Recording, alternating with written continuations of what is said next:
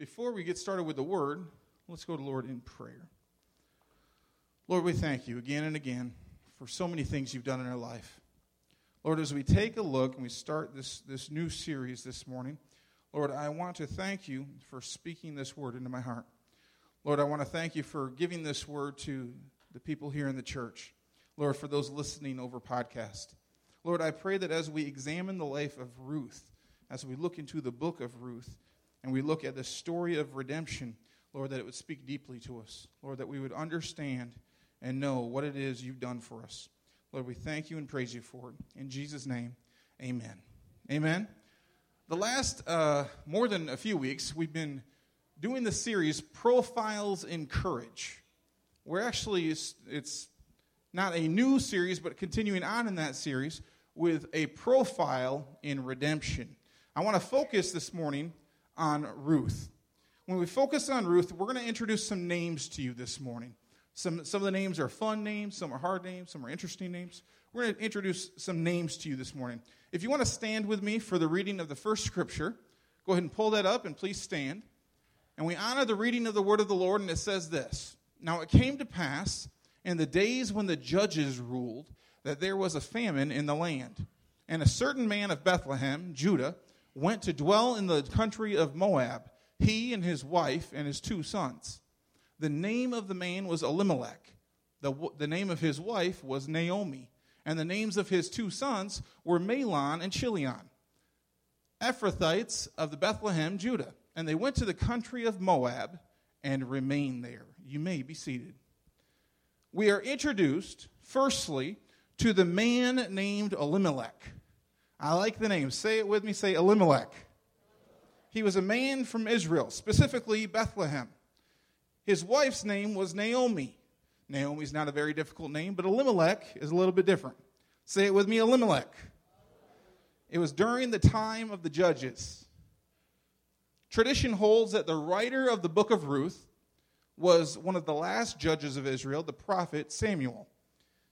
So here's what happens they leave Bethlehem and they go to Moab. Why do they leave? They leave because there was a famine. You have to understand something about Moab. Israel was the place that God had called them. Moab was where they were going. What was so special about Moab?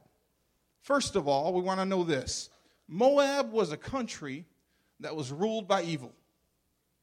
If we look at ancient history and we look at what was happening back in this time, Moab was a country that was ruled by evil. The main gods in the country of Moab were named Molech, but he was also known by the name Chemosh. Molech, also known as Chemosh. And we need to understand this. And why is that? Because of this. This is what one commentary says in reference to Moab. The priests of Moab were powerful and cruel. They served an assortment of gods, but the most feared was Chemosh. Why was he feared? Chemosh had his terrible place built on a platform of movable stones, under which great fires would be kindled. Chemosh's lap was constructed so that when children were placed on his red hot coals, they would roll down an inclined plane into his belly. This was the God they served. It took child sacrifices. His name was Chemosh. They served him. Another one of the gods that they served was a fertility god, where the women had to go into the temple and do immoral things with the priestess there so that they could gain uh, so that they could, could gain favor. This is where Elimelech is going. This is where he, he's leaving Judah, he's leaving Bethlehem, he's leaving Israel to go to Moab. To get there, it's not an easy journey. It's not just across the way, it's not just across the street or 20 minutes down the road. To get there, he has to hike through the desolate Jericho Pass. He has to go through the Judean wilderness near the Dead Sea. He has to go across the Jordan River just to even get into the land of Moab. There was a famine in his homeland. Why did he leave? There was a famine. There was a famine. Things got tough. They decided the grass had to be greener on the other side. How many ever been there? Things get tough in your life and decide the grass has to be greener somewhere else. So he packs up his family and they go. Not all moved. Not everybody in Israel moved. Not everybody in Bethlehem moved. Not everybody in Judah moved. But, but this family did. Elimelech's family did. They were determined to find better. Now, I want you to keep something in mind. The land that they were moving away from was Israel. This is the land that God had promised them. This is the land that their ancestors had waited for. They were going out, this is the land they had come out of the wilderness for. And now here was Elimelech leaving the promised land and going back into the wilderness. Things were hard, things were difficult, but were they hard enough for him to leave where God had brought them? It's interesting. The name Elimelech, that name Elimelech means God is king. God is king. But he wasn't really living as if God was his king. He wasn't living as if he was, he was waiting on God to provide for him and, and he was having faith and trust that the Lord would provide like he always has. He wasn't living as if God was king, but his name meant God is king. You say, well, Pastor David, they had to leave. I mean, they had to survive, right? There was a famine in the land. They had to leave. It's interesting. God specifically promised that there would always be plenty in the land of Israel if it was obedient. Did you know that? God promised that there would always be plenty in the land of Israel if it was obedient. Therefore, if there was a famine in the land, it meant that there, as a nation, they were not being obedient to God. A lack of, the lack of provision was of their own making. The lack of provision was of their own making. There's so many times in our life where we go, man, God, I just, I don't know what's going on. I just, I just, I got a string of bad luck. It just, it just must be, you know, just the way things are. I go for a job interview and I get messed up. I, now I'm, I'm working on this and it fails, and I work on this and it fails, and I do this and it fails. And you might want to take a look and saying, Am I being honoring to God? In my life have I brought blessing upon my life, or am I bringing cursing upon my life? By whether or not I honor God. The Israelites, of course, at this time were not being obedient to God. The lack of provision was their own making. And so now Elimelech isn't just looking for better, he's looking for better outside of God's provision. How many been there before? I've been there. I'm not just looking for better. You know, Lord, I know that this is what you've called me to. Lord, I know this is where I'm supposed to be, but there's I see greener grass over there. Lord, I know that this is where I'm supposed to be. I know that this is my this is the job I'm supposed to be in. I know these are the people I'm supposed to minister to, but over there I get a dollar more an hour.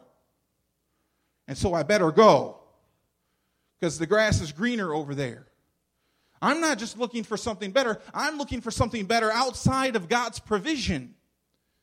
When I step outside of God's provision, it will never be better. You might get paid more, but all of a sudden taxes come.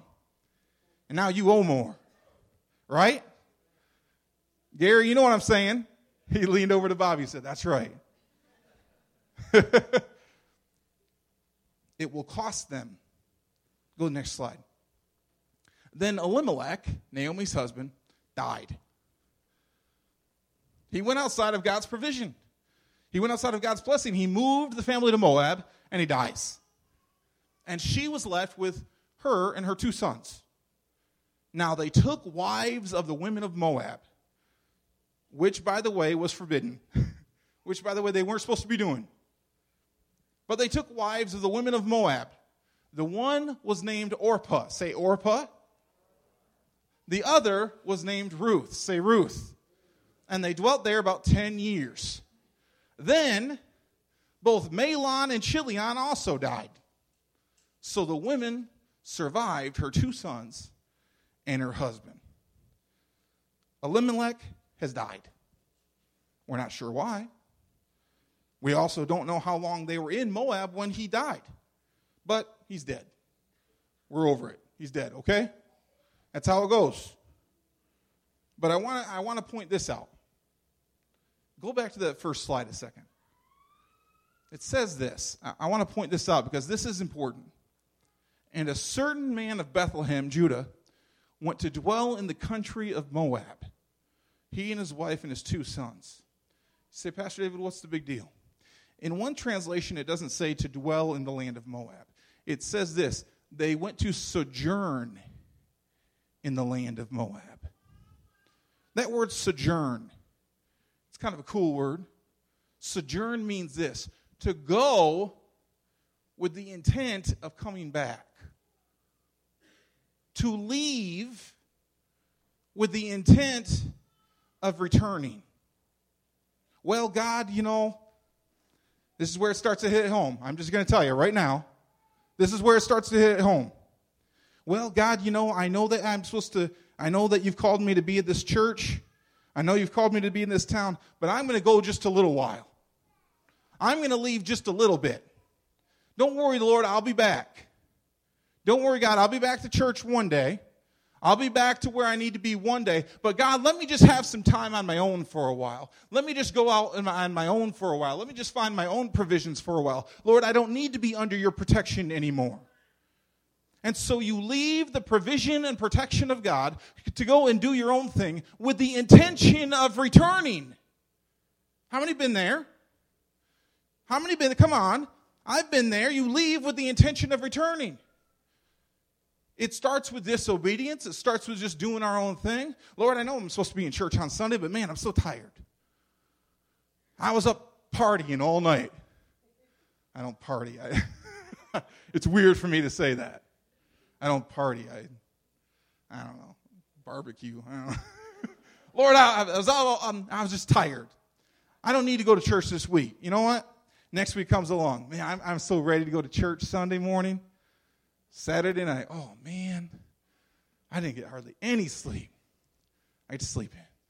Then next week, oh, I, I, I, keep meaning to go. I keep meaning to get there. I keep meaning to honor my promises. I keep meaning to get back to what God's called me to do. I keep meaning to get back to the Bible. I keep meaning to get back to prayer. I keep meaning to get back to my Christian life. But for some reason, I find myself away from God's provision. I find myself away from God's promises. And even though my intention was to return someday, while my intention was to return, the reality is that I died while I was out from under his protection and his promises.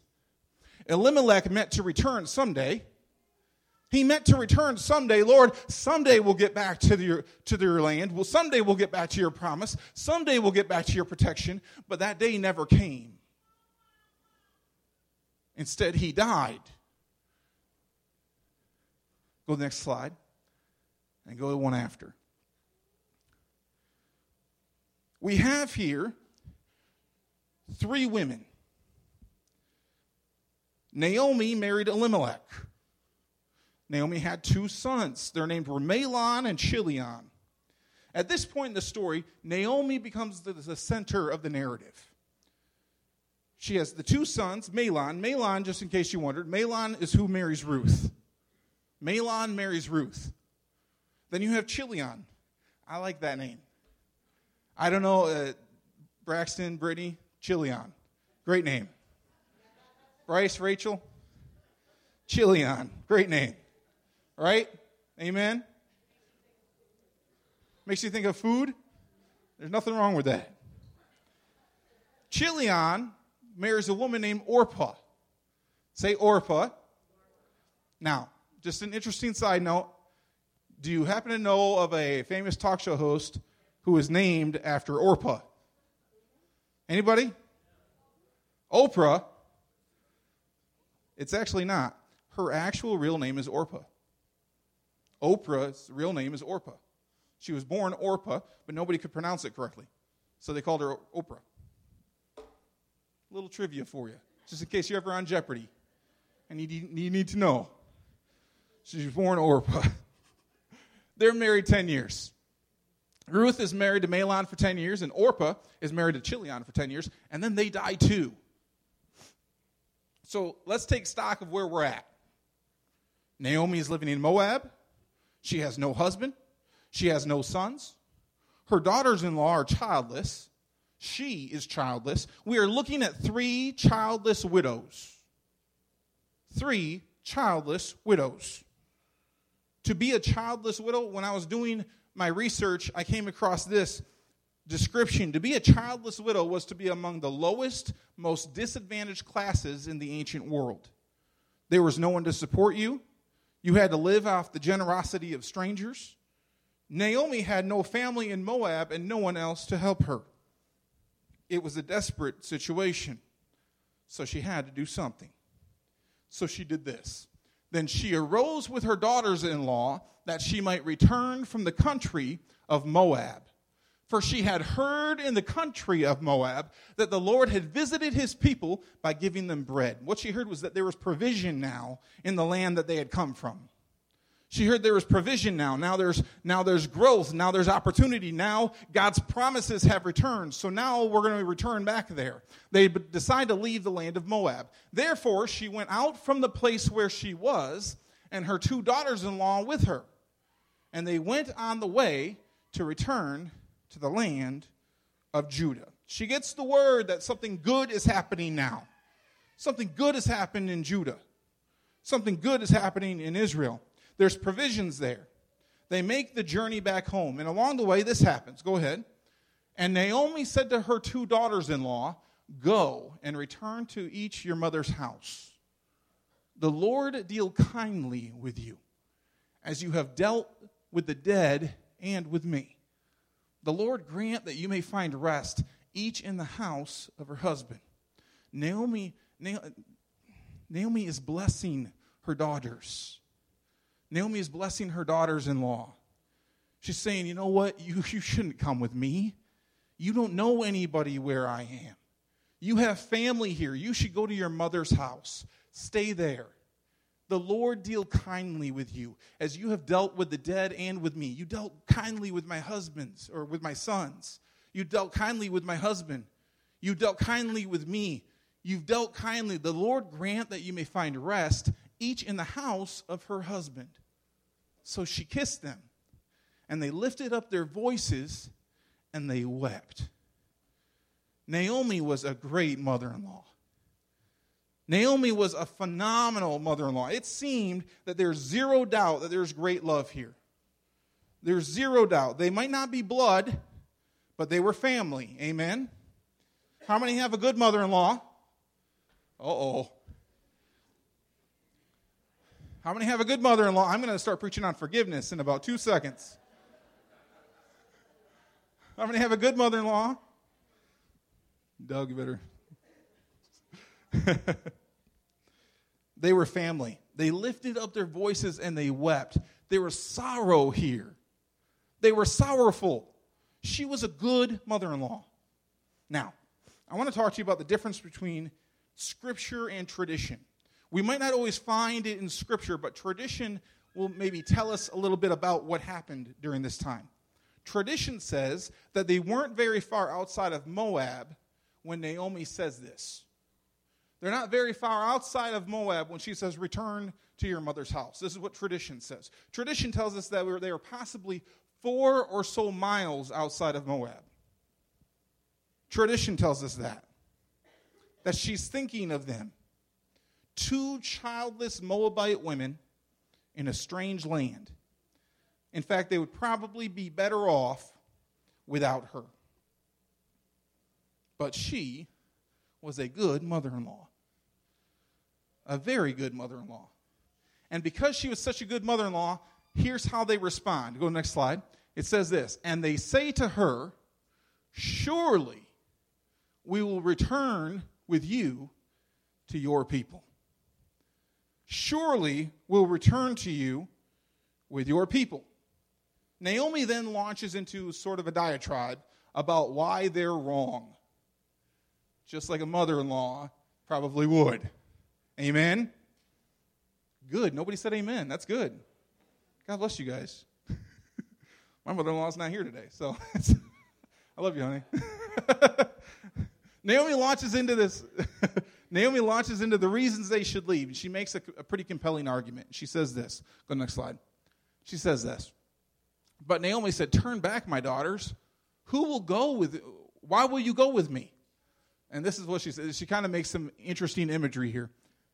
Are there still sons in my womb that they might be your husbands? Yeah. Turn back, my daughters, go, for I am too old to have a husband. If I should say I have hope, if I should have a husband tonight and should bear sons, will you wait for them till they're grown?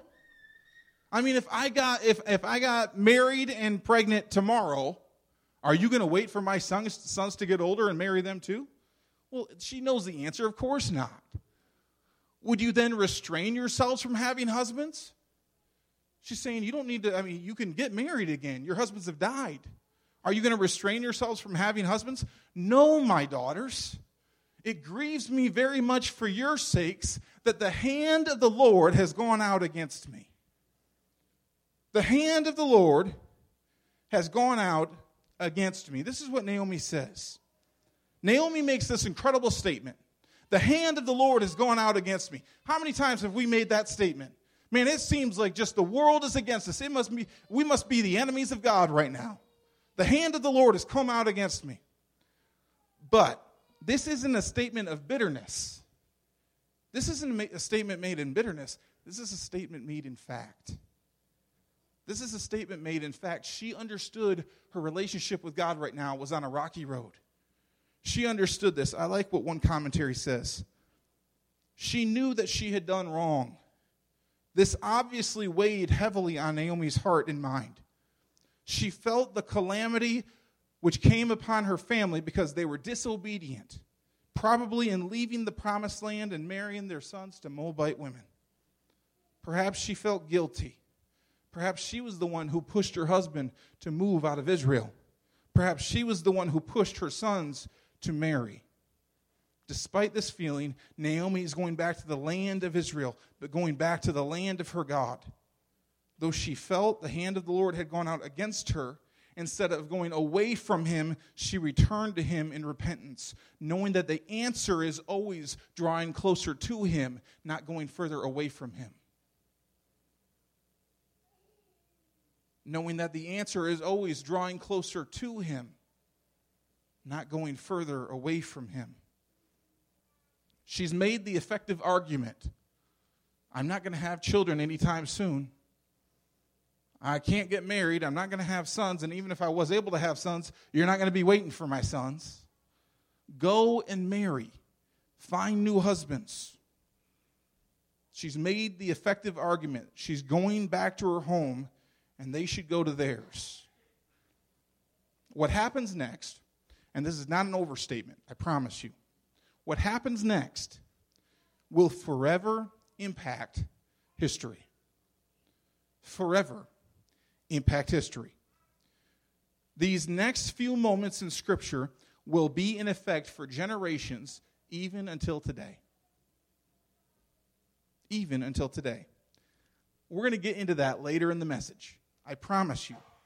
But for now, let's just take a look at what happens. It says this. Go next slide. Then they lifted up their voices and wept again. There was sorrow. There was tears. And Orpah kissed her mother in law. But Ruth clung to her. And she, or Naomi, said this Look, your sister in law has gone back to her people and to her gods. Return after your sister in law. Orpah and Ruth.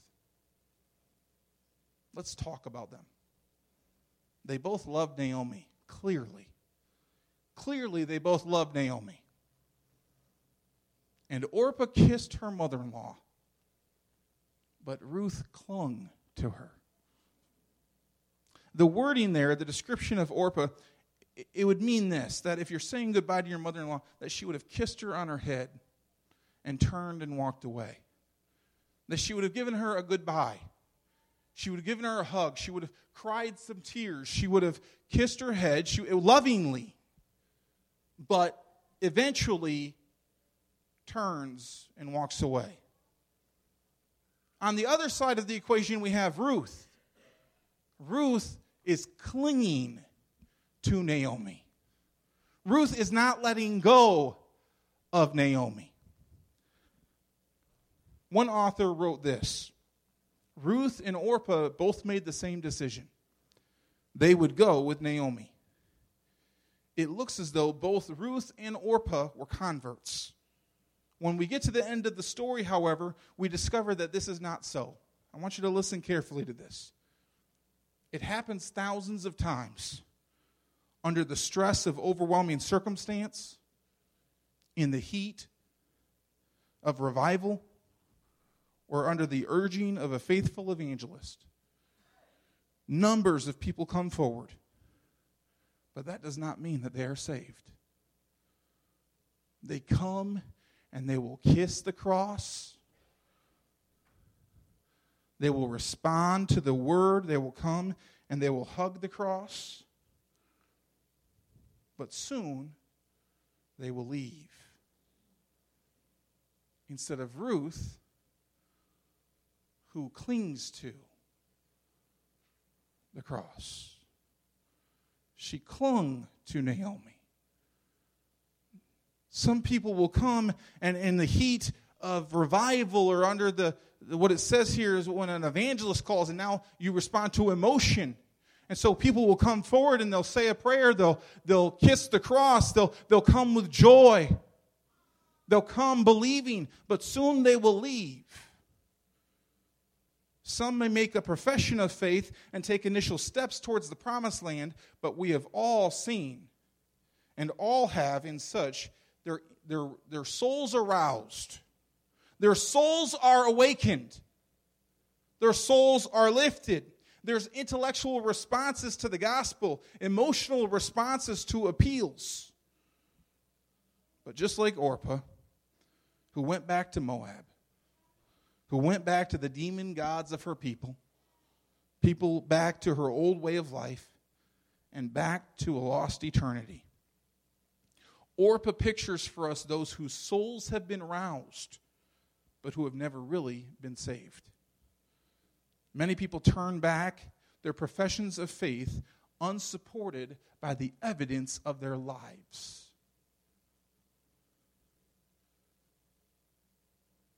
This is tough. Many people turn back their professions of faith unsupported by the evidence of their lives. Jesus speaks about these people. Do you know that? Jesus speaks about these people in Matthew chapter 13. It's not going to be on the PowerPoint, but I'm, I'm going to tell you about it. It's the parable of the sower. In Matthew chapter 13, Jesus is talking about the parable of the sower. And he says this that some seed is received by the wayside and is not understood. Some seed is received with joy, but they have no root and it only endures for a while. Then it says this that some seed is received among thorns, and the cares of this world choke it out. But for some, the seed falls on good ground. They hear the word, they understand the word. The seed grows and bears fruit. Orpah clearly loves Naomi. Clearly, she loves Naomi. She starts to follow after Naomi, but when pushed, she goes back to her people and back to their evil. She kisses her mother in law and walks away. But Ruth clings to Naomi and says these words. Go ahead and just pull up the next slide, it should pop up. And says these words Don't force me to leave you. Don't make me go home. Where you go, I go, and where you live, I'll live. Your people are my people. Your God is my God. Where you die, I'll die, and that's where I'll be buried. So help me, God. Not even death itself is going to come between us.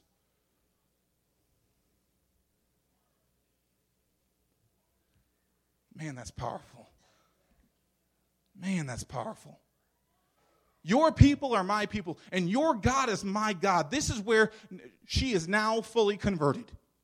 She is now fully on board with the God of Israel. She is fully on board with the God of Abraham, Isaac, and Jacob. She is fully on board. Your God will be my God. Where you die, I'll die, and that's where I'll be buried. So help me, God, not even death itself can come between us. Not even death itself can come between us. My question to you simply is this What is your relationship with Christ this morning? Is it the relationship of, of Orpah? You, you came to the cross and you responded to, to a plea. You responded to the evangelist. You responded to, well, please come, get saved, receive Jesus. And you came and, and, and the, seed, the seed fell, but pretty soon the hardship of life came.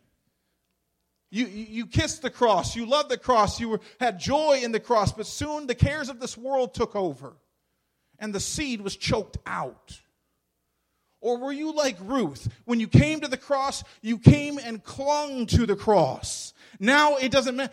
God, you are my God. Where you go, I'll go. By God's name, I, I will die before I leave you. Not even death can come between me and you. Is that who, what is our relationship like with, with Christ this morning?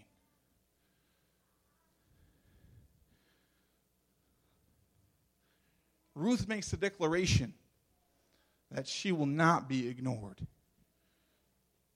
Her heels are dug in. She's made the decision she won't go the route of Orpah. Ruth, with grit and determination, clinging to her mother in law, makes it clear that she is resolute and unwavering. I love the description of what happens next. I just I, I love how the Bible speaks. and says this. And when she saw that she was determined to go with her, she stopped speaking to her. When Naomi saw that Ruth was determined to go with her, she stopped speaking to her. Have you ever been there? I, Sometimes I'm there with my kids. This isn't. Sometimes I'm there with my kids. Sometimes they just dig their heels in. This isn't. This isn't saying Naomi stopped. Like actually stopped speaking to her. She just stopped the conversation. Okay. The conver- it's settled.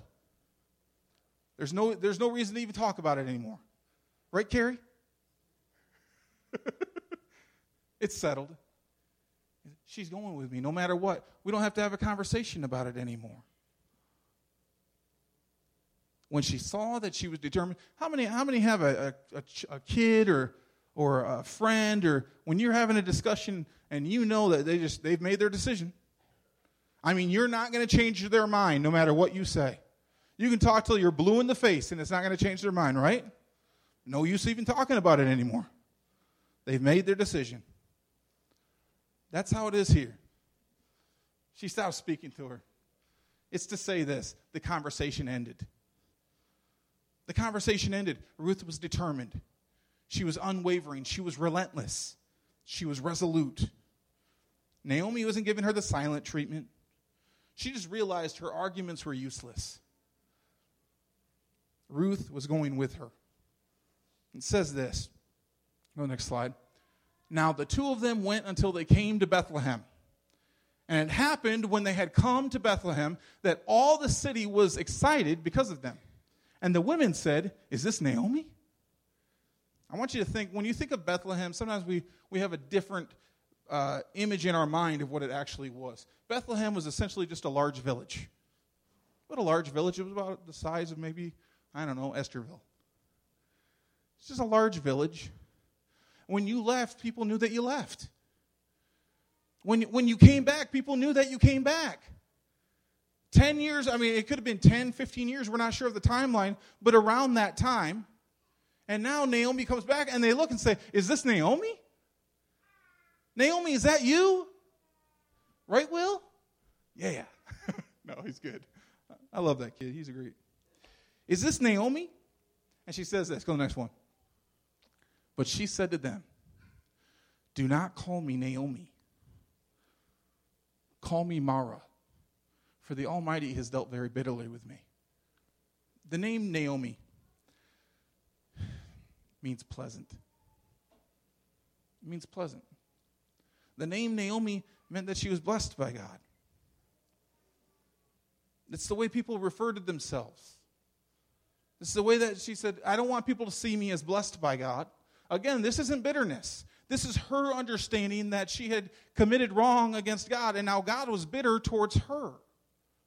And so she literally says, Don't call me pleasant anymore, call me bitter.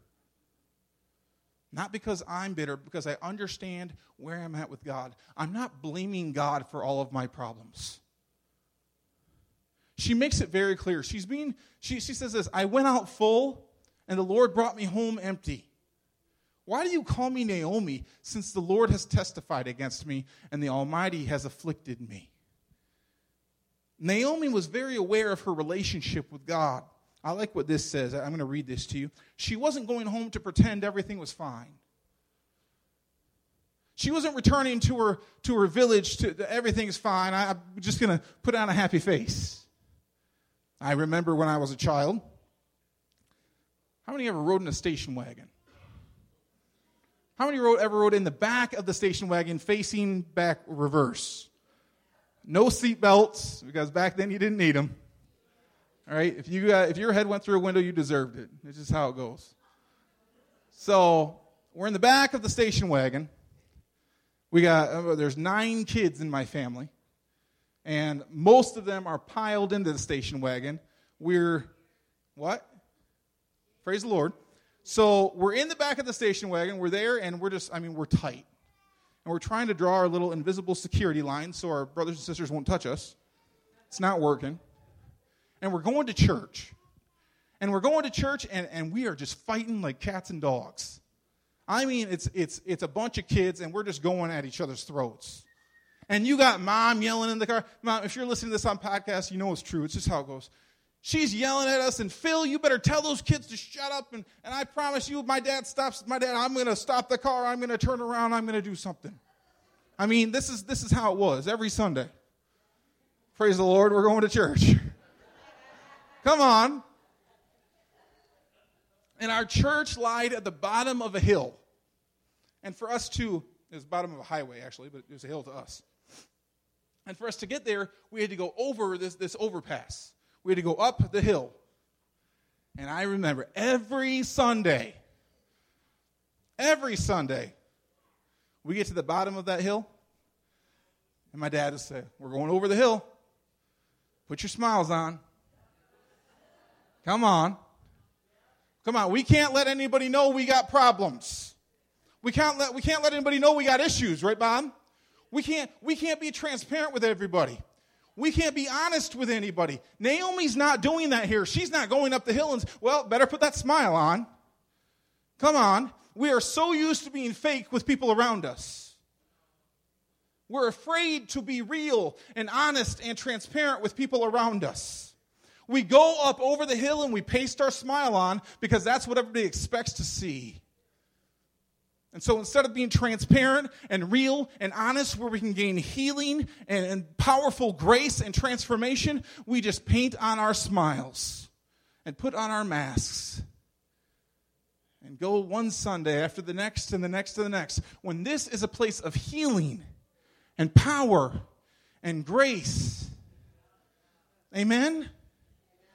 Naomi wasn't doing this. She was going to be honest. Her years in Moab were tragic. She lost her husband and her sons, but she didn't blame it on bad luck. She didn't say this is just bad luck. She said, No, I have gone against the promises of God. I have left God's promise. But now I'm back. She says, But now I'm back. And now she's humble. Don't call my name pleasant, call me bitter, because it's how the Lord is dealing with me. I like how one pastor puts it. He says this Not everyone reacts to trials the same way Naomi did. Many are humbled, but they're not humble. Many are humbled, but they're not humble. Many are lowly, but they're not low. These have lost the fruit of their afflictions and are therefore the most miserable. I love that wording. I love that wording. The fruit of their afflictions. Finding joy through the suffering. You may have gone through some stuff, but if you let it, it will help you grow. Right?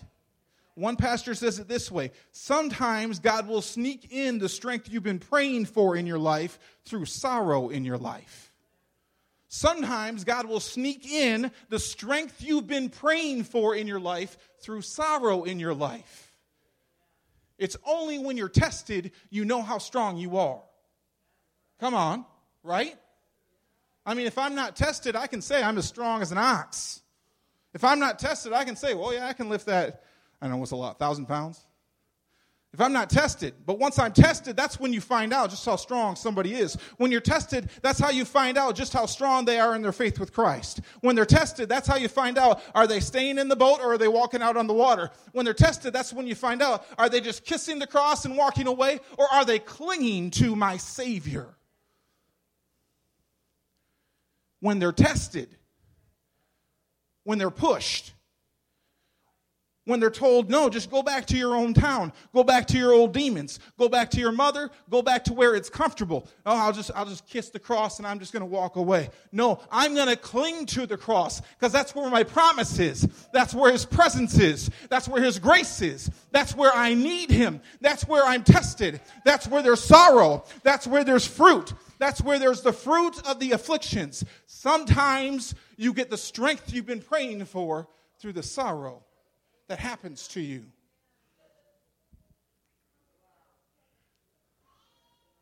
Ruth in chapter 1, verse 22 says this So Naomi returned. And Ruth, the Moabite, her daughter in law, with her, who returned from the country of Moab. Now they came to Bethlehem at the beginning of the barley harvest. And here we are at the beginning of the barley harvest. They have left Moab. They have arrived in Bethlehem. It's just before the harvest. And we see exactly what's going to happen next time. Please stand with me this morning.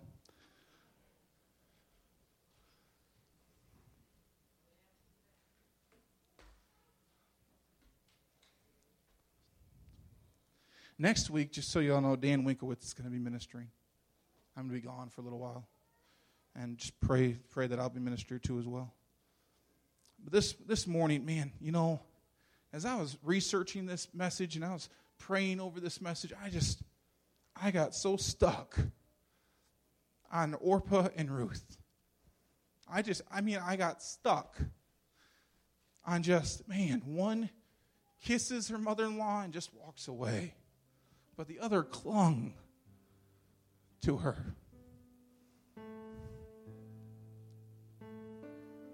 Are we clinging to the cross this morning? Are we clinging to God's promises? Where you go, I'll go.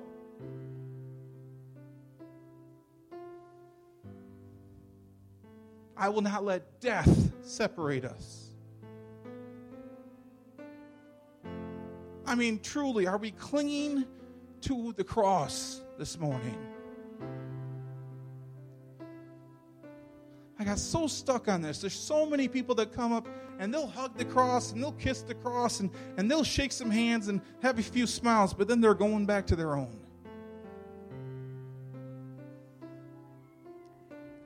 And they're lost. Challenge you this morning to really examine where am I in my relationship to Christ? I want to challenge you this morning, in this week, in this month, as, as you leave here, as I pray that these words would, would just be branded into your spirit, that they would be branded into your soul. Am I clinging to the cross? When people look at my life, do they see someone who's clung to the cross or someone who's just kissed it and walked away?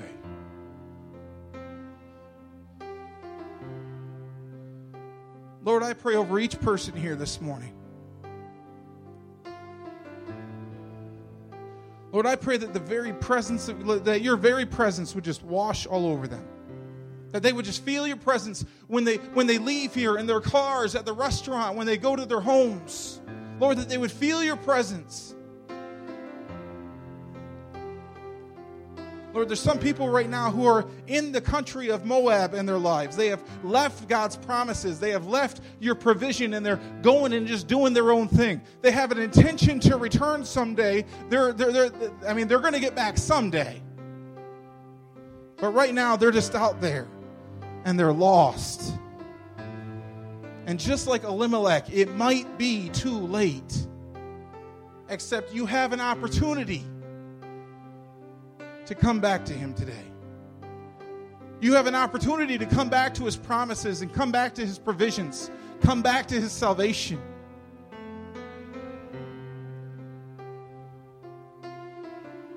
I don't want there to be any confusion this morning. I'm not going to call for an altar call. I'm not going to say that people should come forward and, and under, under the emotion uh, of an evangelist say you need to come. I'm saying within your own lives, examine where you're at in your heart with God. Examine where you're at in your relationship with God and then change it in Jesus' name. Do something about it. Respond to his cross. Respond to his mercy. Cling to his cross. Don't just kiss it and walk away. Lord, I pray over each person here. Lord, I thank you for the family that we have in this building. Lord, I thank you that we can love on each other. Lord, that we can be honest and transparent with each other, that we don't have to put on the smile or put on the mask. Lord, I pray that we would be honest with each other and revealing with each other. Lord, that you would bring us healing in our lives. Lord, that you would bring us grace to our lives. Lord, that you would bring us redemption in our lives. Lord, I pray over each person here. Lord, that you would bless them. Lord, that you would keep them. God, that you would cause your face to shine down upon them. And Lord, that you would give them rest. In Jesus' name, amen.